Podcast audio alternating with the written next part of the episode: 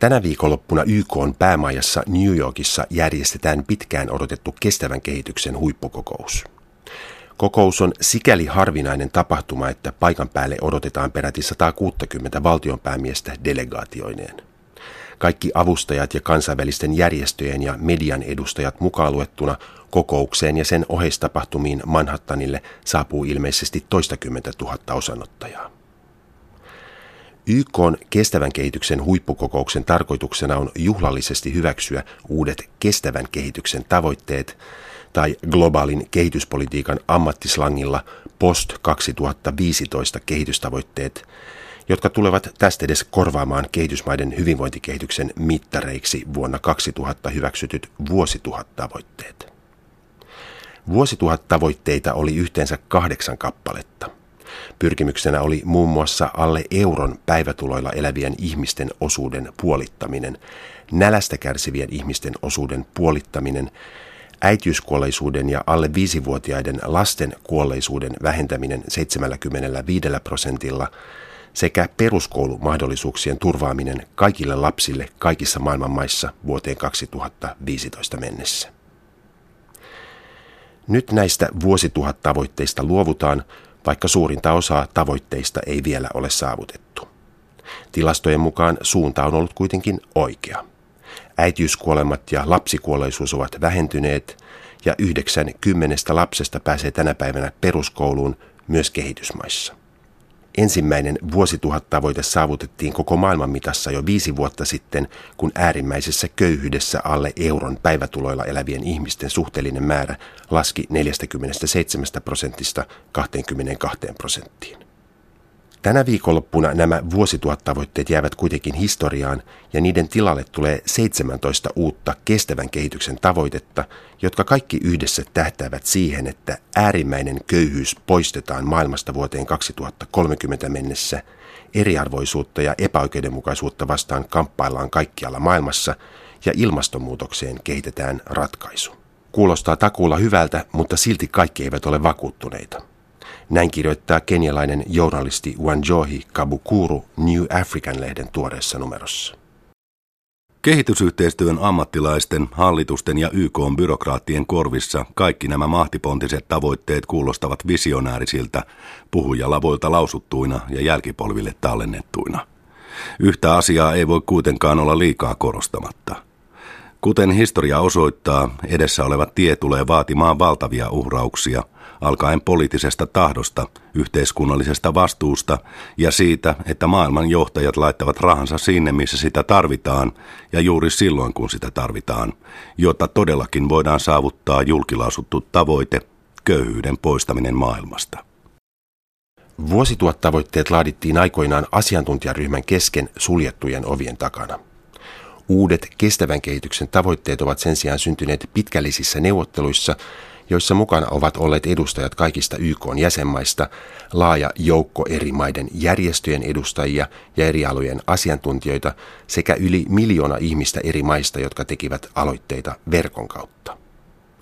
Suuresta tavoiteryppäästä valikoituneet lopulliset 17 tavoitetta ja niiden 169 alatavoitetta lyötiin lukkoon jo vuosi sitten ja niiden rahoituskeinoista sovittiin Etiopian pääkaupungissa Addis Abebassa heinäkuussa järjestetyssä YK kehitysrahoituksen huippukokouksessa. Kestävän kehityksen tavoitteet ovat todellakin maailmaa syleileviä ja varmasti kaikki tavoittelemisen arvoisia. Köyhyys on tarkoitus poistaa sen kaikissa muodoissa kaikkialla seuraavan 15 vuoden aikana. Kaikille on tarkoitus taata terveellinen elämä ja hyvinvointi, laadukas koulutus, vedensaanti, tasa-arvo, turvalliset kaupungit sekä pääsy oikeuspalveluiden piiriin. Täystyöllisyyttä ja kunnollisten työpaikkojen turvaamista edistetään, samoin kuin merten, metsien ja luonnon monimuotoisuuden suojelua ilmastonmuutosta ja sen vaikutuksia vastaan toimitaan kiireellisesti. Mutta hienoista tavoitteista huolimatta Addis Abeban kokouksessa kaikki eivät suinkaan ole tyytyväisiä, toteaa kenialaistoimittaja Wanjohi Kabukuru. Afrikan maiden ja muiden kehitysmaiden johtajat juhlivat uusia kestävän kehityksen tavoitteita loppujen lopuksi varsin vaimeasti. Tämä johtui ennen muuta siitä, että kehitysmaiden ja teollisuusmaiden välisistä kiistakysymyksistä käyty keskustelu päättyi ennalta arvattavaan tulokseen vailla suurempia yllätyksiä. Afrikan, Aasian ja latinalaisen Amerikan mailta jäivät monet tärkeät neuvottelutavoitteet saavuttamatta. Teollisuusmaiden järjestön OECD-maat onnistuivat Yhdysvaltojen ja Iso-Britannian johdolla poistamaan tavoitteiden joukosta esimerkiksi kehitysmaiden keskeisen vaatimuksen YK hallinnoiman verotuselimen perustamiseksi valvomaan kansainvälisiä pääomasiirtoja. Wanjohi Kabukurun mielestä vuosituhattavoitteiden kuoppaaminen on etenkin Afrikan maiden osalta ennenaikaista, sillä maanosan rajusta talouskasvusta huolimatta vain saarivaltiot Mauritius, Kap Verde ja Seychellit sekä Manner-Afrikan maista Ruanda onnistuivat saavuttamaan nämä tavoitteet köyhyyden vähentämisen ja äitiys- ja lapsikuolleisuuden osalta. Kabukuru toteaa, että uusien kestävän kehityksen tavoitteiden toteuttaminen saattaa myös joutua ristiriitaan Afrikan unionin jäsenmaiden muotoileman oman kehitysstrategian kanssa. Agenda 2063 nimisen talousstrategian mukaan Afrikan maiden tulisi nimittäin pyrkiä irrottautumaan kehitysapuriippuvuudesta omien kehityspyrkimystensä rahoittamisessa. Addis Abeban kehitysrahoituskokouksessa kestävän kehityksen tavoitteiden hinnaksi arvioitiin kuitenkin summa 2,5 biljoonaa dollaria vuodessa, joka olisi tarkoitus rahoittaa pitkälti kehitysapuvaroilla ja ulkomaisella asiantuntija-avulla.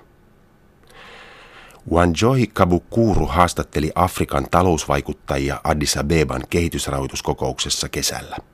Ja harva heistä halusi ulkomaisen apuriippuvuuden jatkuvan enää pitkään.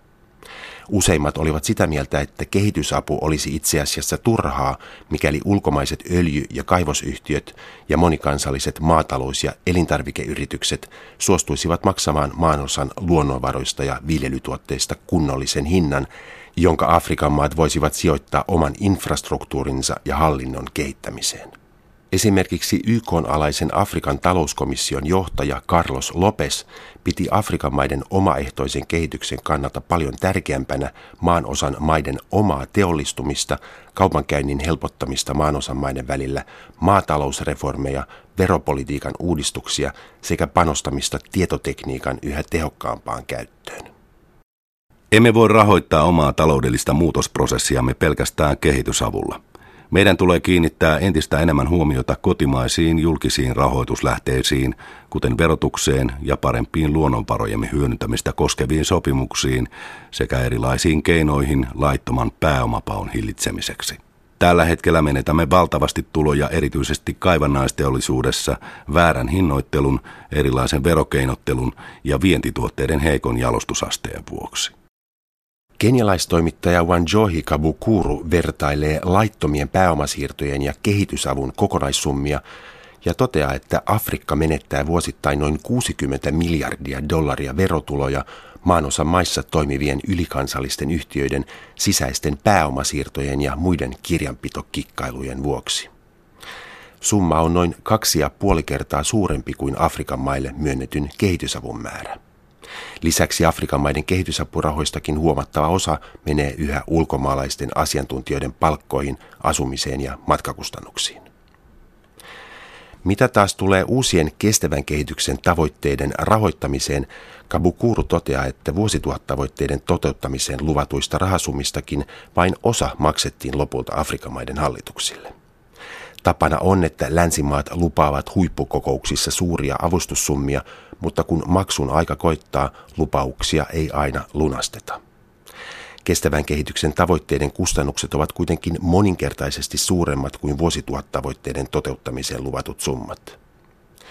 Kabukuru arvelee, että mikäli samanlainen maksukäytäntö jatkuu myös tulevaisuudessa, eivätkä kehitysmaat keksi omaehtoisia ratkaisuja tavoitteiden toteuttamiseen, kestävän kehityksen tavoitteet uhkaavat jäädä pelkästään mukavalta kuulostaviksi päämääriksi. Afrikan maiden hallitukset ovat Kabukurun mukaan jo pidemmän aikaa valitelleet avunantajille puuttuvista avustusmaksuista niin maatalouden, terveyspalvelujen, koulutuksen, maanteiden ja rautateiden sekä uusiutuvaa energiaa hyödyntävien voimalaitosten rahoituksessa. Parhaassa tapauksessa apua on tullut viime vuosina Kiinasta, mutta sekin apu on ollut sidottua siihen, että kiinalaisyhtiöt ovat päässeet käsiksi kipeästi kaipaamiinsa luonnonvaroihin. Kabukurun haastattelema kenialainen teollisuusjohtaja Chris Kirubi pitää Afrikan maiden suurimpana ongelmana viime kädessä talousrakenteita, joissa maanosan roolina on tuottaa lähinnä vain raaka-aineita vientiin ulkomaille. Jos Afrikka haluaa aidosti kehittyä, sen hallitusten on Kirubin mukaan tuettava ennen muuta työpaikkojen luomista, lisäarvon tuottamista ja niiden myötä lisääntyvää taloudellista riippumattomuutta. Me taistelimme 50 vuotta sitten poliittisesta itsenäisyydestämme. Nyt on aika ruveta taistelemaan myös taloudellisesta itsenäisyydestämme. Tämä tarkoittaa sitä, että meidän tulee lopettaa eläinten taljojen, kahvin, teen, kaakaon ja jopa öljyn ja mineraalien vienti täysin jalostamattomassa muodossa. Nykyinen talousmalli suurimmassa osassa Afrikkaa perustuu olemattomaan lisäarvon tuottamiseen. Se on pahimman luokan riistoa, ja emme voi jatkaa tällä tavoin. Wanjoy Kabukurun haastattelemien Afrikan talousvaikuttajien puheista käy selväksi se, että he eivät kaipaa ulkopuolelta tuotuja malleja, olivat ne sitten kuinka maailmaa syleileviä tahansa, mikäli ne ovat ristiriidassa omien talousvisioiden kanssa tai saattavat sisältää kätkettyjä intressejä. Teollisuusjohtaja Chris Kirubi toteaa, että kestävän kehityksen tavoitteiden lopullisia hyödynsaajia ovat tämän päivän nuoret, joiden toivoisi pääsevän jo seuraavan 15 vuoden aikana nauttimaan paremmasta elämästä. Lisäarvon tuottaminen paikan päällä Afrikan maissa luo uusia työpaikkoja ja lievittää siten räikeää eriarvoisuutta, mikä puolestaan vähentää houkutusta rikollisuuteen tai ääritapauksessa terrorismiin. Afrikan talouskomission johtaja Carlos Lopes taas kutsuu Afrikkaa maailman suurimmaksi työpaikkojen viejäksi. Tällähän tarkoittaa sitä, että myymällä ulkomaille pelkästään raaka-aineita maanosan maat menettävät samalla mahdollisuuden työpaikkojen luomiseen kotimaisessa valmistusteollisuudessa. Työpaikat syntyvät sen sijaan muissa maanosissa, siellä missä raaka-aineista valmistetaan uusia kulutustuotteita. Myös Afrikan kehityspankin johtaja Donald Kaberuka pitää maanosan omia taloudellisia kehitystavoitteita tärkeämpänä kuin YKssa tänä viikonloppuna sinetöitäviä kestävän kehityksen tavoitteita. Vaikka inhimillinen kehitys olisi kaiken päämääränä, siihen ei Kaberukan mukaan päästä kuin talouskehityksen kautta. Afrikan maissa paikallisia asukkaita hyödyttävä talouskasvu puolestaan edellyttää tänä päivänä ennen muuta teiden, rautateiden, satamien ja lentokenttien rakentamista ja kunnostamista, ja nimenomaan sellaisella tavalla, että ne tuovat lisäarvoa myös maan omalle väestölle. Afrikan taloudellinen muutos ja miljoonien ihmisten nostaminen pois köyhyydestä edellyttää vähintään 7 prosentin vuosittaista talouskasvua. Tämä onnistuu ainoastaan rakentamalla ja ylläpitämällä uutta infrastruktuuria parantamalla hallintoa ja muuttamalla siirtomaa-aikaista infrastruktuurin rakentamisen mallia. Nykyinen siirtomaa-aikainen maantie- ja rautatieverkosto perustuu ennen muuta raaka-aineiden hyödyntämiseen ja niiden kuljettamiseen Afrikan ulkopuolelle kehittämään muita maanosia. Nyt meidän tulee ajatella toisella tavalla ja pyrkiä kehittämään myös kuljetusväylien varrella olevia yhteisöjä ja ihmisiä ja luoda talouskasvua paikan päällä.